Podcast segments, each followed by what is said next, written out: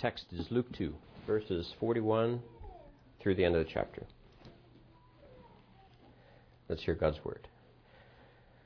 His parents went to Jerusalem every year at the feast of the Passover.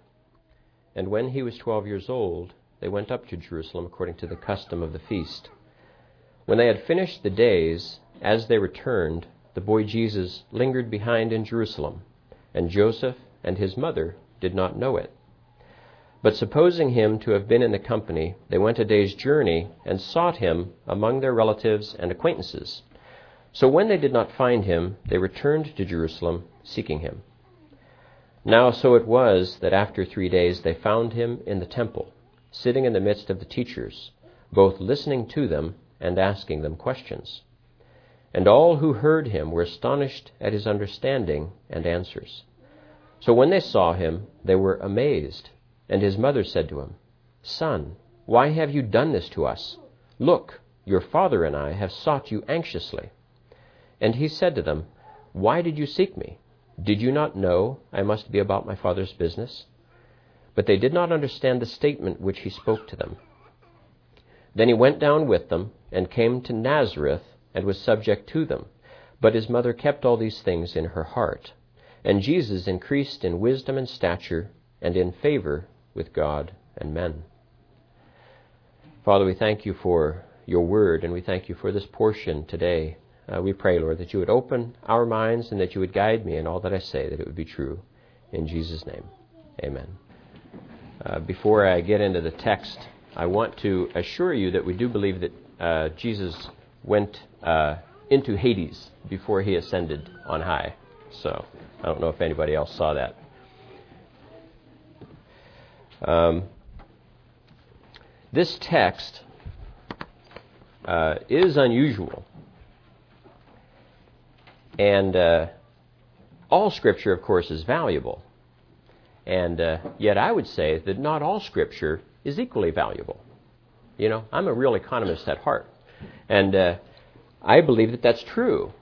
So, in other words, if you've ever tried to read through the Bible and have failed, um, and I talked with a couple guys about this recently, uh, it's most likely that you failed in the latter part of Exodus and Leviticus because that's a long, dry spell that you really have to struggle to get through at times.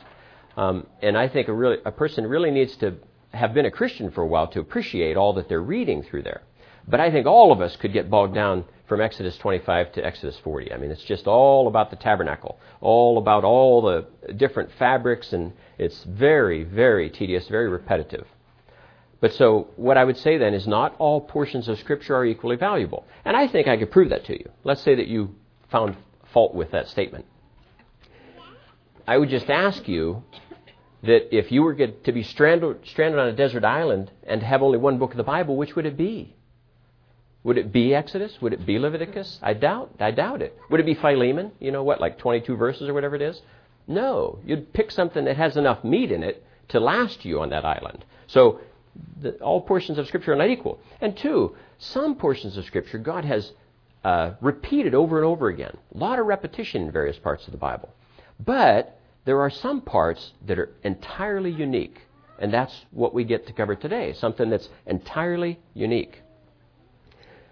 So, before we get into this text, though, I wanted to point out to you that because people have such an interest in the youth of Christ, there has been a lot of stuff made up about the youth of Christ. And I'm going to share a little bit of it with you. It's bizarre.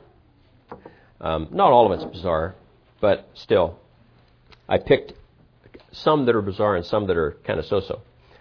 This is from the Infancy Gospel of Thomas. It's one of these. if you go to Borders and look in the religious section, you know you'll find a Bible and then you'll find a whole bunch of stuff on the Gnostic Gospels, the Gospel of Thomas, the Infancy Gospel of Mary. It's just sad. You know, I, I definitely wouldn't suggest a new Christian go to Borders to pick out their Bible. You don't know what they're going to come home with. But this is from the Infancy Gospel of Thomas. Now, when Jesus was five years old, there was a great rain upon the earth, and the child Jesus walked about therein. And the rain was very terrible. And he gathered the water together into a pool and commanded with a word that it should become clear, and forthwith it did so. And then I, I'm not going to go into the quotes because they're kind of long. But while a youth in Egypt, a little boy in Egypt, he brought a dried up fish to life. And when his young companions witnessed this, they went home and told their parents. And the landlady of Joseph and Mary found out about it, and she ejected them from the home that they were renting from her. Uh, that pool story that I just mentioned to you, uh, he also at that time made 12 clay sparrows, but it was the Sabbath day, and so he was upbraided for this. But while one of the Pharisees was coming to get him, supposedly, he gave life to these 12 sparrows and had them fly away. Maybe destroying the evidence, I don't know. And then, after he had made this pool, when he, supposedly when he was five years old, and he's sitting there and he cleared it, and he made these sparrows, uh, a, a son of a Pharisee took a stick and knocked a hole in it and caused the water to drain out. So Jesus killed him. He cursed him and he died. And in each of these stories, the more bizarre they get, Jesus essentially is kind of like a superhuman that doesn't know his own strength. And he'll zap people and, and you know, then he's kind of chased out. But, but this is what people come up with in order to portray the youth of Christ. The text I read you is what God wanted us to see. It's the only thing God wanted us to see. Isn't it interesting? In a 30 year life, God only wanted us to see this one little glimpse at Christ's youth. And so we have to ask ourselves, why? Why was it so important? And I believe we'll get into that. First, uh, with the first portion of this text, I wanted to show you that uh, Joseph and Mary are very faithful. Now, we already know this. We suspect this. I mean, you know, that's why Mary was chosen, right? But uh, yet they're faithful in their religious observance. In verse 41, it says, His parents went to Jerusalem every year at the feast of the Passover. Not everybody did.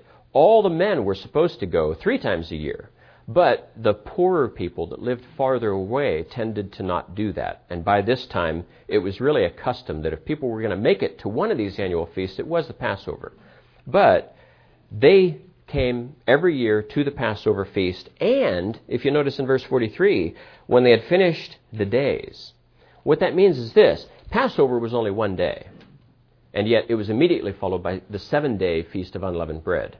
And so they came not only for the Passover, many people came for that, but then most people filtered out over the next seven days. They did not stay for the entire duration of the Feast of Unleavened Bread, but they did all the time. And it says here, when the days had ended. So Joseph and Mary basically were devout. They came here to Jerusalem for this festival, they're going to stay for the whole thing. In verse 42, we read, And when he was 12 years old, they went up to Jerusalem according to the custom of the feast. I want to ask you, what do you think custom of the feast means? Because you can figure it out in context, but it's not obvious necessarily. Let me read verses 41 to 42. His parents went to Jerusalem every year at the feast of the Passover. And when he was 12 years old, they went up to Jerusalem according to the custom of the feast. So now, is the custom related to the fact that they're going to Jerusalem? I don't think so because they'd already introduced the fact that they were going to Jerusalem every year for the feast, and it wasn't mentioned in verse 41 that it was the custom. What have they introduced in verse 42 that's new, that's different? And when he was 12 years old.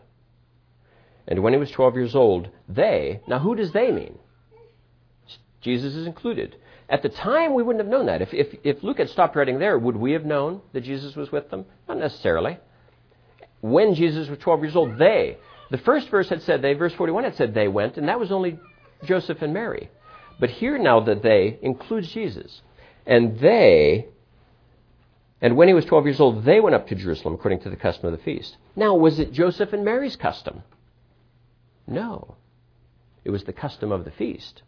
So, see, I think it's pointing clearly to the fact that when boys are 12 years old, the custom was they would join their parents in going up to the feast. Now, men had to go to the feast. All males had to go to the feast. But the question then is, at what age? You know, I mean, dads wouldn't take a six month old to the feast with leaving mom behind, and it wasn't required that these six month old boys go to the feast. It was the male of a certain age. And uh, there's a theologian, a Puritan theologian by the name of John Gill, and he studied all the Jewish uh, uh, literature. And it was his belief that the law required that these male children join in going with their fathers to the feasts at 13. But it was customary for the boys, when they turned 12, to join them in going. So it's kind of like getting them used to it. You know, they had to go when they were 13, and so then it was typical for the dads to take them a year earlier to kind of begin to get them into this. They did the same thing with other religious uh, adherences, you know, observances like fasting. You know, you wouldn't really expect a child to fast like an adult can fast, and so what you do is you introduce them to it. You don't start, you know, making them not eat for days on end. I mean, that's cruel. And so what we do is we have them not eat this or that, and then we extend the period of time, that type of thing. So that's what this is. It was the custom then, when boys were 12, to go with their fathers for this Passover feast. And uh, in verse, uh, uh, in Exodus 23, verse 17, and in uh, 34, 23, this same phrase is repeated. Three times in the year, all your males shall appear before the Lord God. And see, when this was written, Jerusalem wasn't really the place of worship, right? And so it's interesting. The wording in the book of the law is wherever it is appointed. And so for many years during the time of the judges, the appointed place was Shiloh.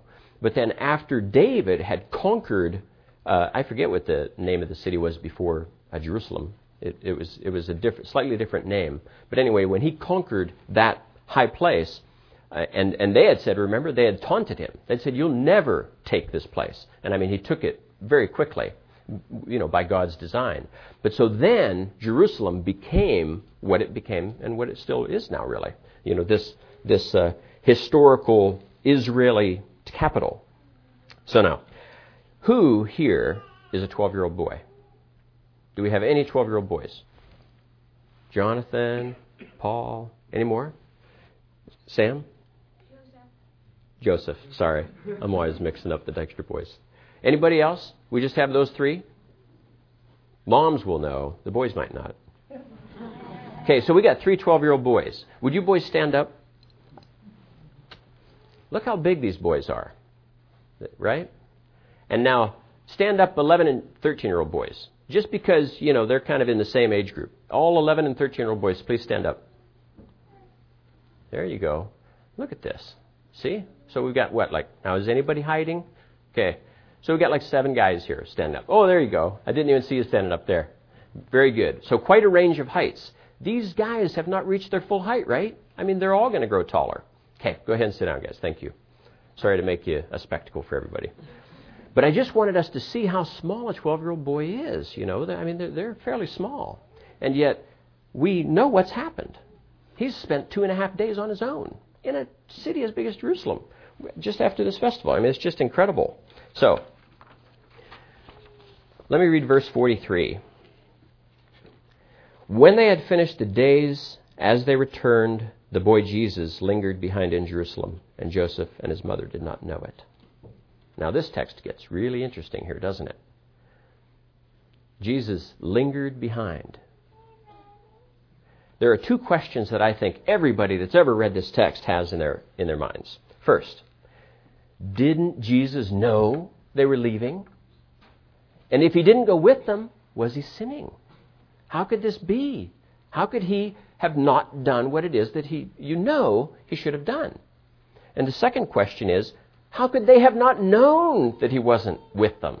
Right?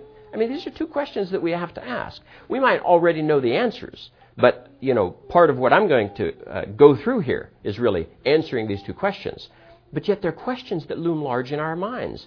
And scholars differ in the answers. And let me give you the two answers. Now, this is to the first question did Jesus know that they were planning to leave? This is an answer by two men by the last name of Abbott. They wrote, you know, commentaries on the Bible. We must suppose that his being left behind by his parents was not designed on his part, both because he at once returned with his parents when found, and also because his remaining at Jerusalem intentionally, without his parents' knowledge or consent, could hardly be reconciled with his duty as a son. So these men said, Jesus must not have known that they were leaving. And so, therefore, that absolves him of any guilt related to this. Now, here's the yes answer. This person believes that Jesus knew they were leaving. This is John Gill again. They knew not of his intention to tarry longer, nor of his design in so doing. He did not ask leave of them, since his stay was about an affair of his heavenly Father's. Now, let me read you a little commentary that he adds on this. And therefore, this action of Christ is not to be drawn into an example or precedent for children to act without consulting or asking leave of their parents. So, I mean, I just had to add that because it's kind of cute. But I don't know that I entirely agree with John Gill. I, I certainly say yes. Jesus knew what he was doing. Obviously, his parents didn't. But I don't. I, think we'll have more detail to this. But anyway, the reason that people are so caught up about this, of course, is that it addresses potentially sin. You know, why would he do this? This wasn't this wrong? And that's what Mary sure felt later. We'll get to that later. But there was no disobedience. It's just assumed because he didn't go with them that he was being disobedient. But I beg to differ, and we'll get into that. We'll discuss this more later when Mary finds him. But now, the second question, let's talk about that. How could they not know that Jesus wasn't with them for a whole day as they traveled north towards Nazareth? They're leaving Jerusalem. They're basically going downhill. Everybody goes downhill when you leave Jerusalem. And uh, they're heading north. But you know, who of us with children can't understand that you can lose your kids for periods of time? I mean, everybody knows this. You know, kids get away from us. Even little babies that learn to crawl get away from us. It's, it's no wonder that a 12 year old can, who's all caught up into things. So, I, uh, just a few weeks ago, we watched Home Alone, uh, and, uh, and oh, it's a favorite. And so we watched actually Home Alone, and then the next week we watched Home Alone 2. And in Home Alone, the first one, he gets banished to the attic for disobedience. The power goes out. The alarm doesn't go off. Everybody's running around like crazy the next morning, and meanwhile, Kevin is upstairs sleeping away in the attic. And then they have this kind of contrivance of them all getting on the plane late and just kind of handing them all the tickets, that type of thing. So, you know, here's this boy now, nine year old boy on his own. Home Alone 2. You have something similar happen with him unplugging things, and then at first you're thinking, oh no, he's not here. Oh, but then Kevin pops his head around, he's here. Well, then they're at the airport, and he's rummaging around in his dad's bag for batteries when he stops. And he sees his father's mohair coat going down the thing, and he stops, and then another man, of course, slips in there, and he's got a new mohair coat to follow. So then he gets onto the wrong plane. He runs up with his ticket, and he runs into the flight attendant. All the tickets are on the ground, and they shoo him onto the plane, and, and he spots the man with the mohair coat, say, yeah, that's my dad. So then he's in New York City. So this is how movies portray kids that age getting lost, right? For more than a few minutes. But uh, I think in Home Alone 3 and 4, the dad just hands them the keys when they leave. I think that's what happens there. No, there's a 4.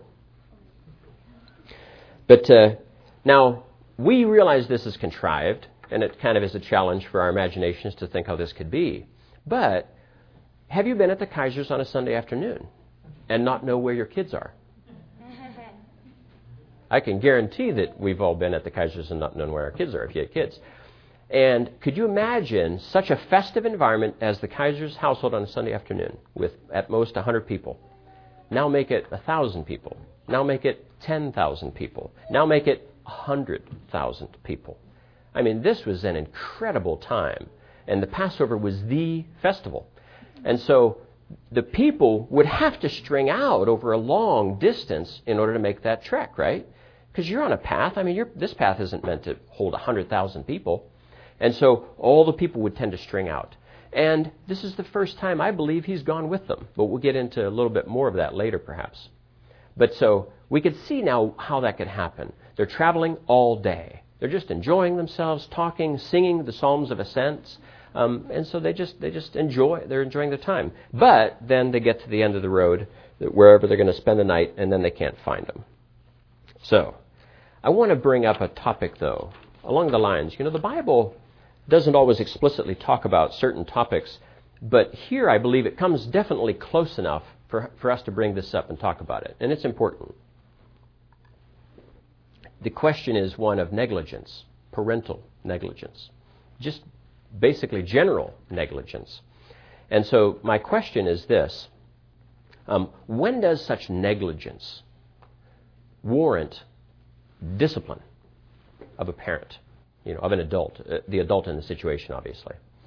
Um, I did some uh, research you know, on the news yesterday and found several instances where such things have occurred. I mean, and we've all read about these.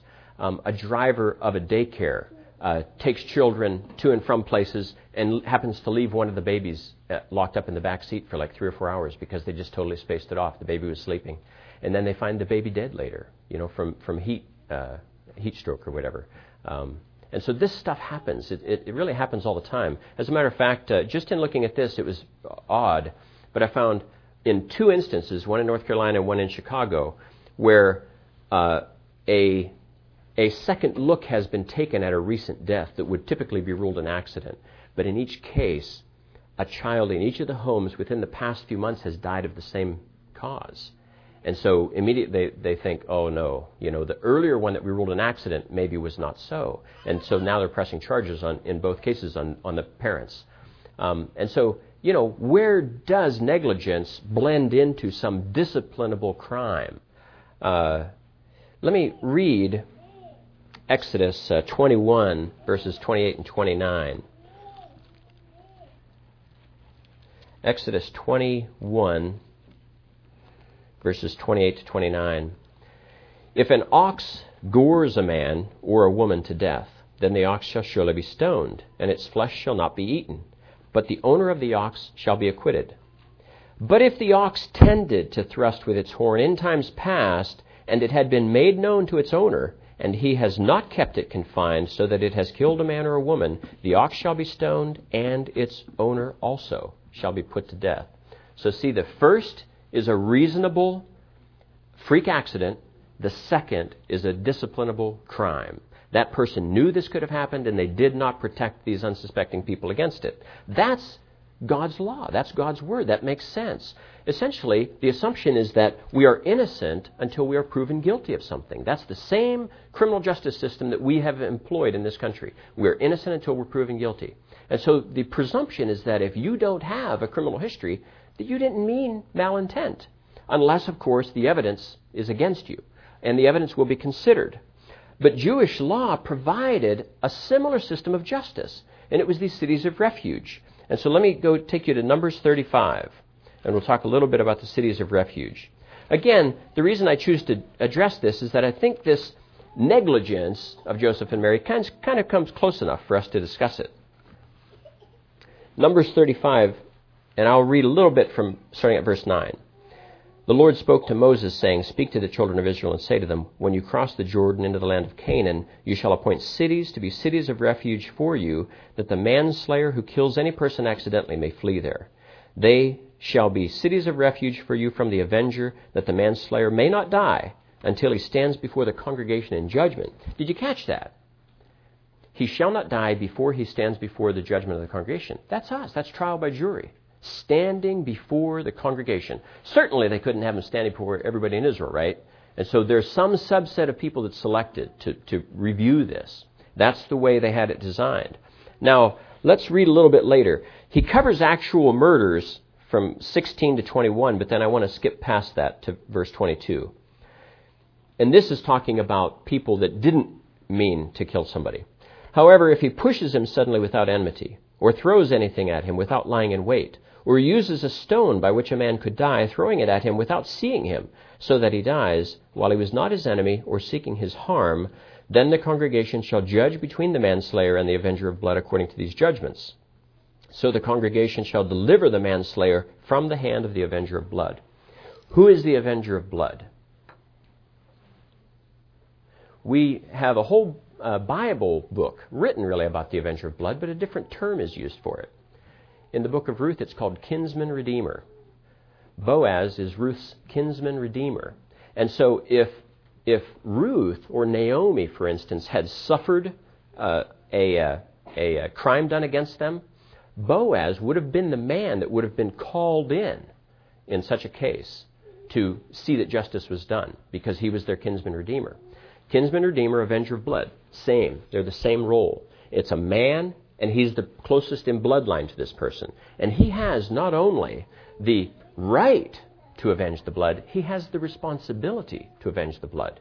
When if a person commits a crime and they flee to a city of refuge, and the congregation looks into it and finds that the man is guilty of this crime, the avenger of blood is the first one to cast the stone at that man or execute him himself.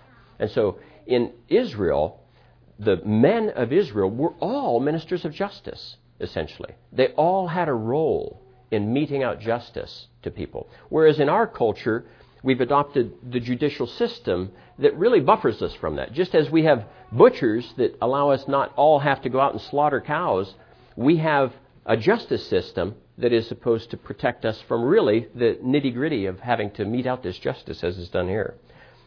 And uh, I really want to bring up this difficult thing that occurred with the Beasleys. And I know this is kind of close for some of us, but uh, three weeks ago yesterday, Josh Beasley accidentally shot his wife.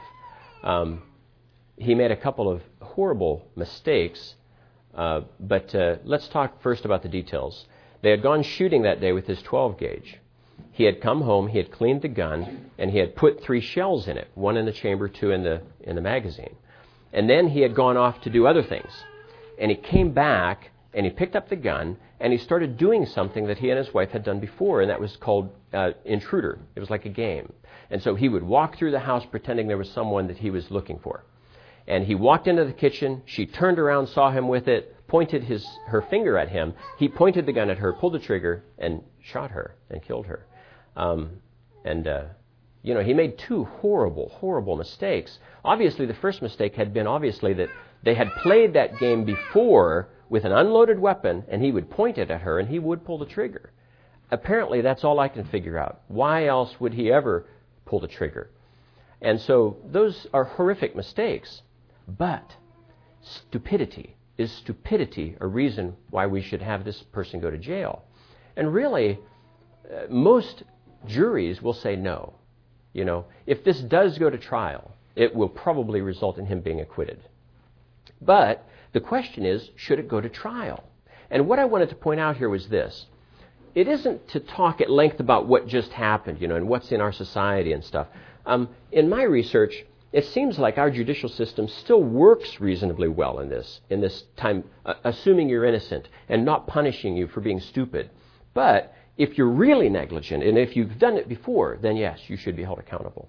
But my point is this the cities of refuge offered a very unique uh, function in the society of Israel. And this, the function was this if you didn't necessarily know, as the avenger of blood, that this person had intended this, their life was in your hands. I mean, you could execute them if you wanted to, but you really had to come to that determination. Um, it was your call.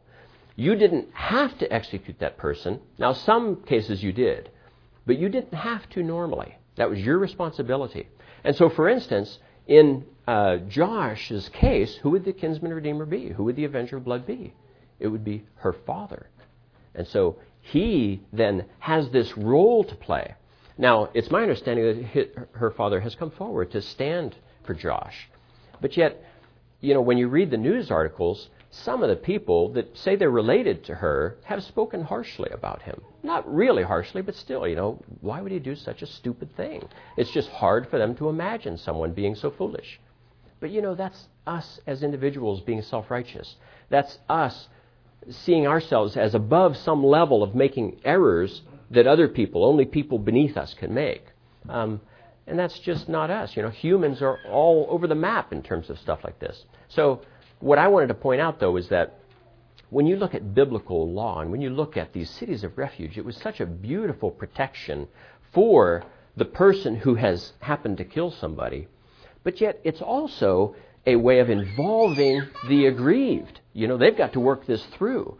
So now you have, I think, and, and I apologize if this might offend people, but I, with Josh and, and Elena specifically, and did I say Alicia? If I did, I apologize. But with Josh and Elena, you have kind of a divide, a, wedge driven between those two families. And it's a wedge that our criminal justice system really can only make wider. It can't really draw it together. Whereas the whole concept of the city of refuge and the Avenger of Blood, it really would have to draw them together. Now, it could drive them apart, but it also could draw them together. It could really absolve Josh of guilt related to this. I mean, to me, that's the big thing now for him, is he's got to cast his guilt upon Christ. And that, that must be very difficult for him to do right now. But again, kind of way off topic, but when it came to this aspect of parental negligence, I really felt it was appropriate for us to talk about crimes, just generally like that. Okay, back to the text. Uh, and I'm in Numbers. Uh, Luke 2. And uh, let me read verses uh, 43 through 46. When they had finished the days, as they returned, the boy Jesus lingered behind in Jerusalem, and Joseph and his mother did not know it. But supposing him to have been in the company, they went a day's journey and sought him among their relatives and acquaintances. So when they did not find him, they returned to Jerusalem seeking him. Now, so it was that after three days they found him in the temple. That's as far as I want to go. Um, imagine Mary's anxiety. I mean, you know, uh, the first day was wonderful. She's just enjoying the uh, the afterglow of this whole Passover uh, thing. But then when they get there, and throughout the day, she might have even thought, "Oh, I wonder where Jesus is. I wonder where Jesus is." You know, but never a worry. But then they get there, Jesus is nowhere to be found. So, who doesn't think that she's trying to insist to Joseph that they head back in the night? You know, and he has to convince her, "No, Mary, we, you know, we'll probably pass him in the night. You know, I mean, he might be sleeping along the trail. Who knows?" So the next day they get started bright and early, and now they're really dealing with a lot fewer people because all of the people that had been there have pretty much left by now, except for the stalwart few, like Jesus, you know, who stayed behind to sit at the teacher's feet. But so anybody they can find, though, they're surely asking, "Have you seen this kid? He's about this high, you know. He's he acts like this. He's dressed like this." Uh, never find him. So all day, anxiously, first sleepless night, all anxious day, second sleepless night in Jerusalem. Now they're somewhere. So uh, then, too, think about this. Uh, Jesus was an enemy of the state about 10 years earlier. King Herod wanted him dead. And there had been little boys killed because they wanted this boy dead. And so they must be thinking, could he have been discovered? Could they have found him? Surely they must have thought this. I mean, you know, so we just can't imagine this. We don't pull it all together, but here they're going this long with this. So, I believe, too, that this is probably the first time that uh, Jesus had even been in Jerusalem. It's really doubtful that he had been there. They weren't a wealthy family, and they lived 70 miles away. And the last place they would want to take him is Jerusalem. But they probably thought, ah, this is the festival, you know, so all these people, he'll be safe there. So they find him in the temple. Now, before we get to what Mary had to say to Jesus, let's just talk about Jesus being with these teachers. Again, a couple of questions come to my mind, maybe yours too. Uh, the first is why would Jesus be sitting with the teachers now? What's different now than before? Second question why would Joseph and Mary not know to look for him there? So both of these are, I think, logical questions because they get to Mary's anxiety and to Mary's surprise when they find him with the teachers. And I believe upon reflection it's clear. Uh, this was an eight day celebration that was the big deal in Jerusalem out of the whole calendar year. And so these teachers, everybody pretty much that was involved in the religious establishment, has been busy. They've been very busy. That whole week was probably chaos, organized chaos. And yet now, in the day after that festival ends, now is the time where these teachers can really get together and to enjoy one another's company. You know, they couldn't really during the week. I mean, they're all doing all that they need to do. That's all a part of the ceremonies and everything. But now they're just sitting around relaxing. They're talking shop, so to speak. You know, and uh, this is where Jesus can really benefit from this, and that's why I believe he's there. They're winding down, and this 12-year-old boy could he have participated in any of the stuff during the previous week? No. Shoo, shoo. But now it's all informal now. All the formalities are over. So now Jesus could really enjoy this. And they could enjoy him. Let me read verses 48 to 49. So when they saw him, they were amazed. And his mother said to him, Son, why have you done this to us? Look, your father and I have sought you anxiously. And he said to them, Why did you seek me? Did you not know I must be about my father's business? Uh, why would Mary be so surprised by what has happened? I think it's because it's never, ever happened before, nor has Jesus ever even come close to doing anything like this before. Proverbs 22:15 says this: "Foolishness is bound up in the heart of a child." Was there foolishness in Jesus' heart? No. There was no foolishness in his heart. And so, while Jesus, in many respects, might have been a typical boy, he was not typical in regards to the need for discipline. He needed none. You know, sure, they can instruct him, but when he's instructed, boom, I'm going to do what's right. And so, as soon as he was cognizant of the fact that his parents were giving him instructions, he would have been obedient because foolishness was not in his heart. It wasn't in his makeup. So, he's probably always done not only what they wanted or asked, but he's probably always been assuming or presuming what they know. He's always probably just ahead of them in doing anything that they were asked of him. Not even because of his divine nature, really, but just because he's a perfect person. And as a young boy, he's wanting to love people. The whole second table of the law is about that, right? The whole second table of the law is about us serving one another, loving one another, and yet we're all so selfish. We're all so self centered. Christ really was the only non self centered person, right?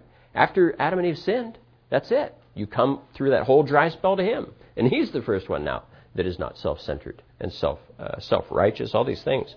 But, so this exchange between Mary and Jesus, uh, I want to I wanna read it again and I want you to focus on this.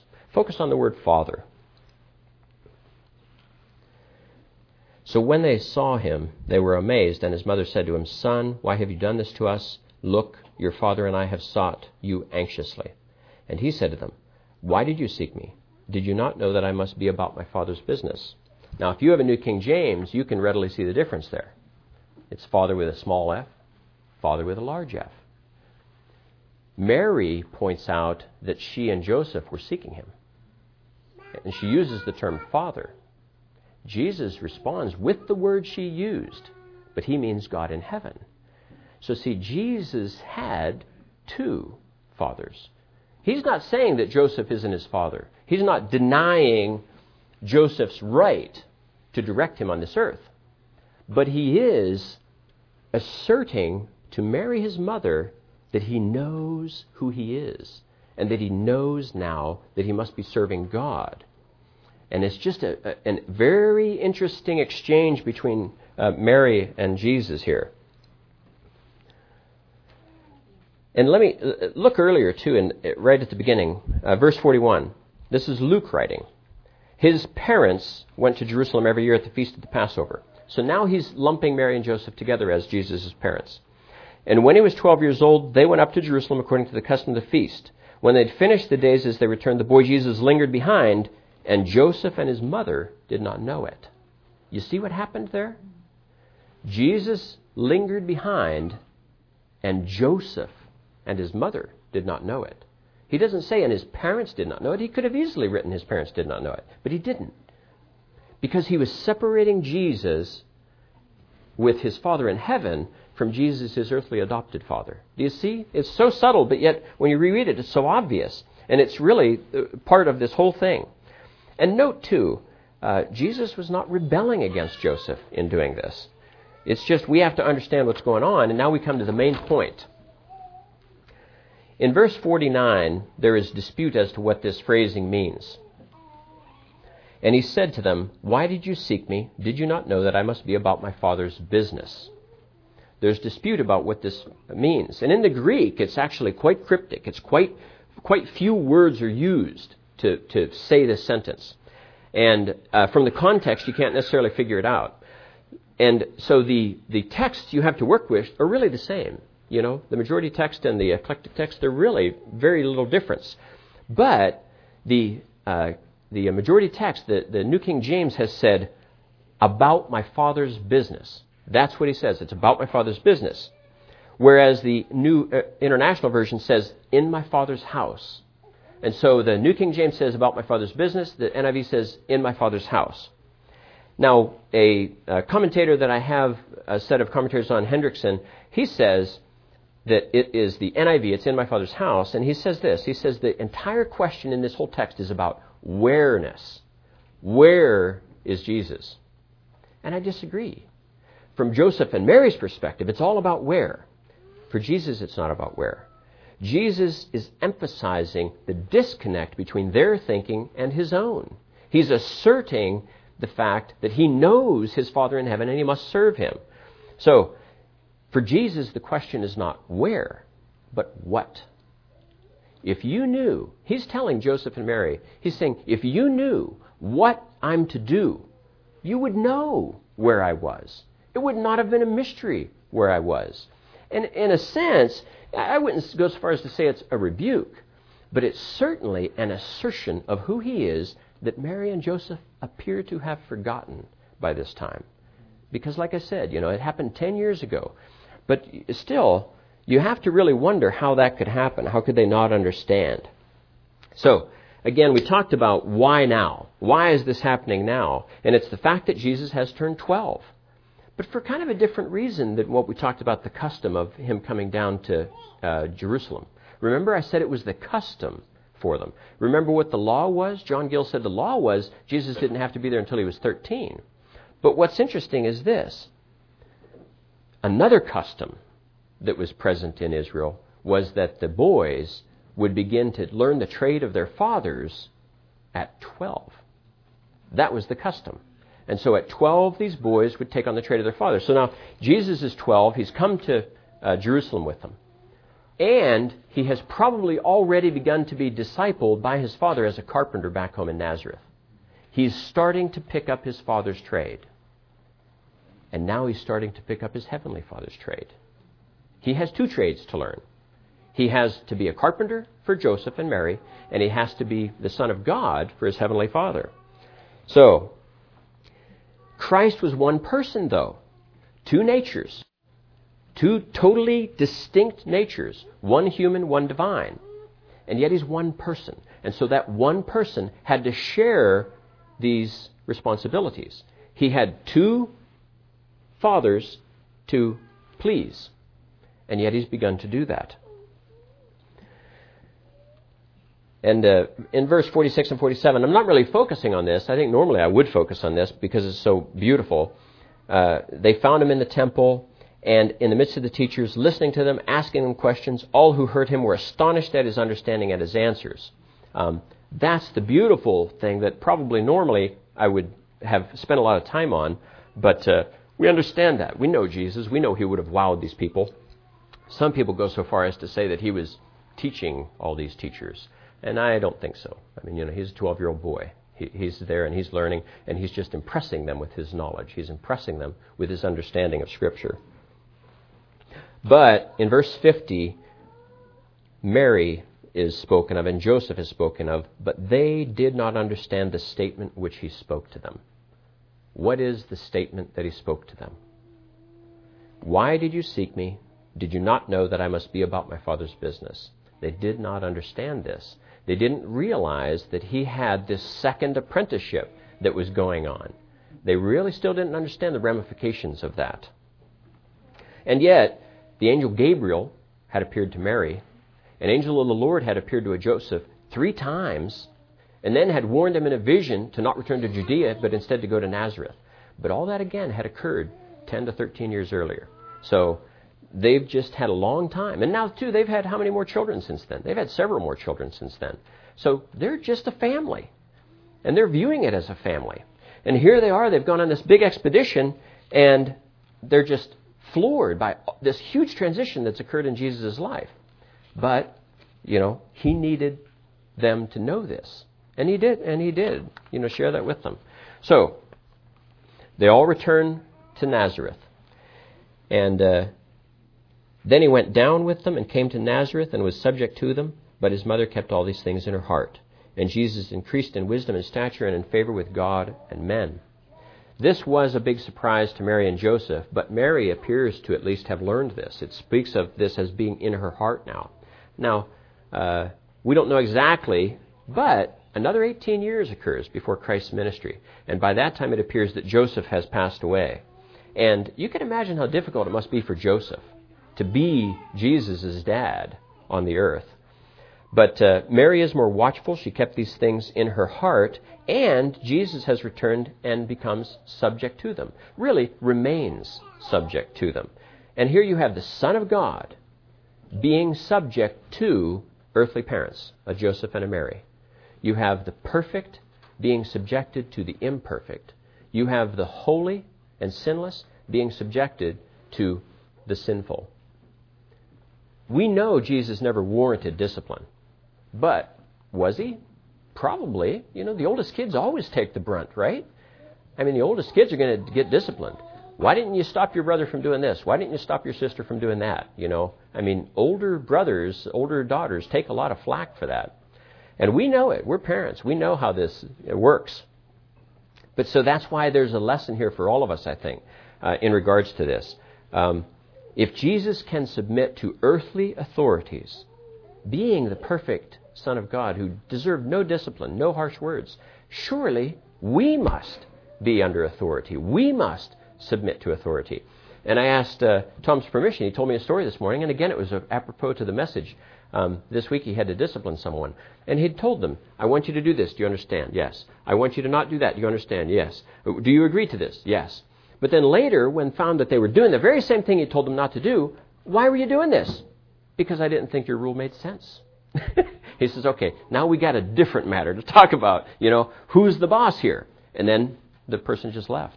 Didn't want to hear it. Quit. Um, that's the earth. That's sinful man. That's our rebellious heart speaking. We just want to rebel all the time. And yet we must submit. And Christ is our example. Christ submitted to his earthly parents. And if Christ could submit to imperfect parents, surely imperfect children on this earth should be able to submit to imperfect parents on this earth. And imperfect employees must submit to imperfect employers. This is just the way of the world. We must do this. Verse 52 And Jesus increased in wisdom and stature and in favor with God and men. So we see he increased in wisdom and stature. Wisdom is regarding making wise choices in your thoughts, in your actions. Stature could mean something, just your height, or it could mean, uh, you know, basically your character, your, your role in the society. But then the next phrase goes on to say that, and in favor with God and men. So stature really could be taken as favor. So I think stature here refers to the fact that these seven boys are going to get taller. That's what it means. It means that Jesus wasn't at his full height, his full potential. And he yet had things to do, and yet he would grow in favor with God and man. Ask yourself this How could Jesus grow in favor with God? How was that possible?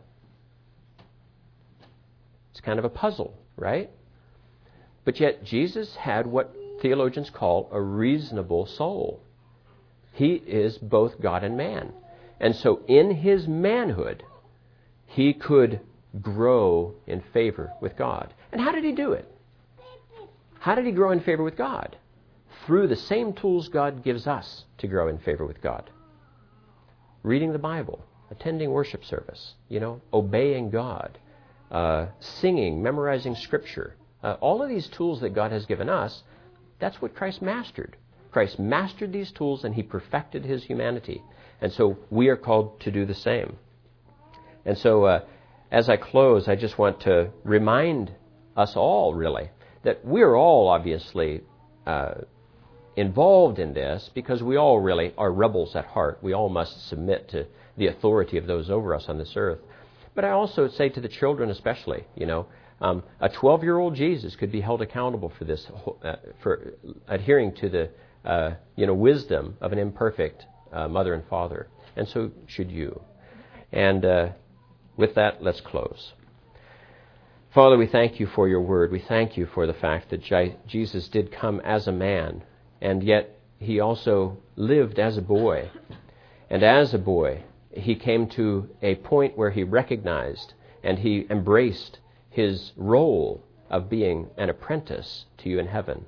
Uh, Father, this is uh, just so amazing to contemplate that the God of the world, uh, Jesus, the creator of all things, uh, became a babe and became a young boy, uh, submissive to his earthly parents. Lord, we pray that you would open our eyes, open our hearts and our minds to accept this, that we ourselves would be submissive as you uh, modeled for us in Jesus. Be with us now, we pray. We thank you for this day and ask your blessing upon the pastor and his wife as they enjoy the remainder of the day in Kansas City and return. In Christ's name, amen.